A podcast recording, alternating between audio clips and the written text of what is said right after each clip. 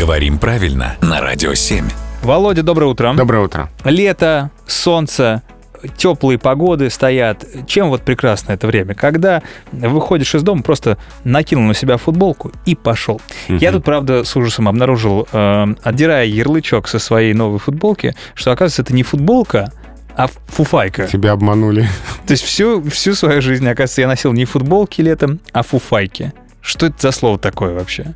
Ну, это так же, как думаешь, что надеваешь рубашку, М. а оказывается, это сорочка. Вот, кстати, да. То есть много-много тут обмана почему-то.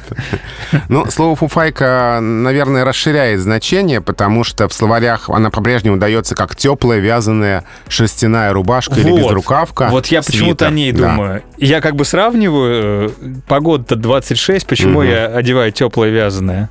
А фуфайка может иметь и длинный рукав, и короткий, и она может быть изготовлена из легкой ткани. Это сейчас тоже называется фуфайка.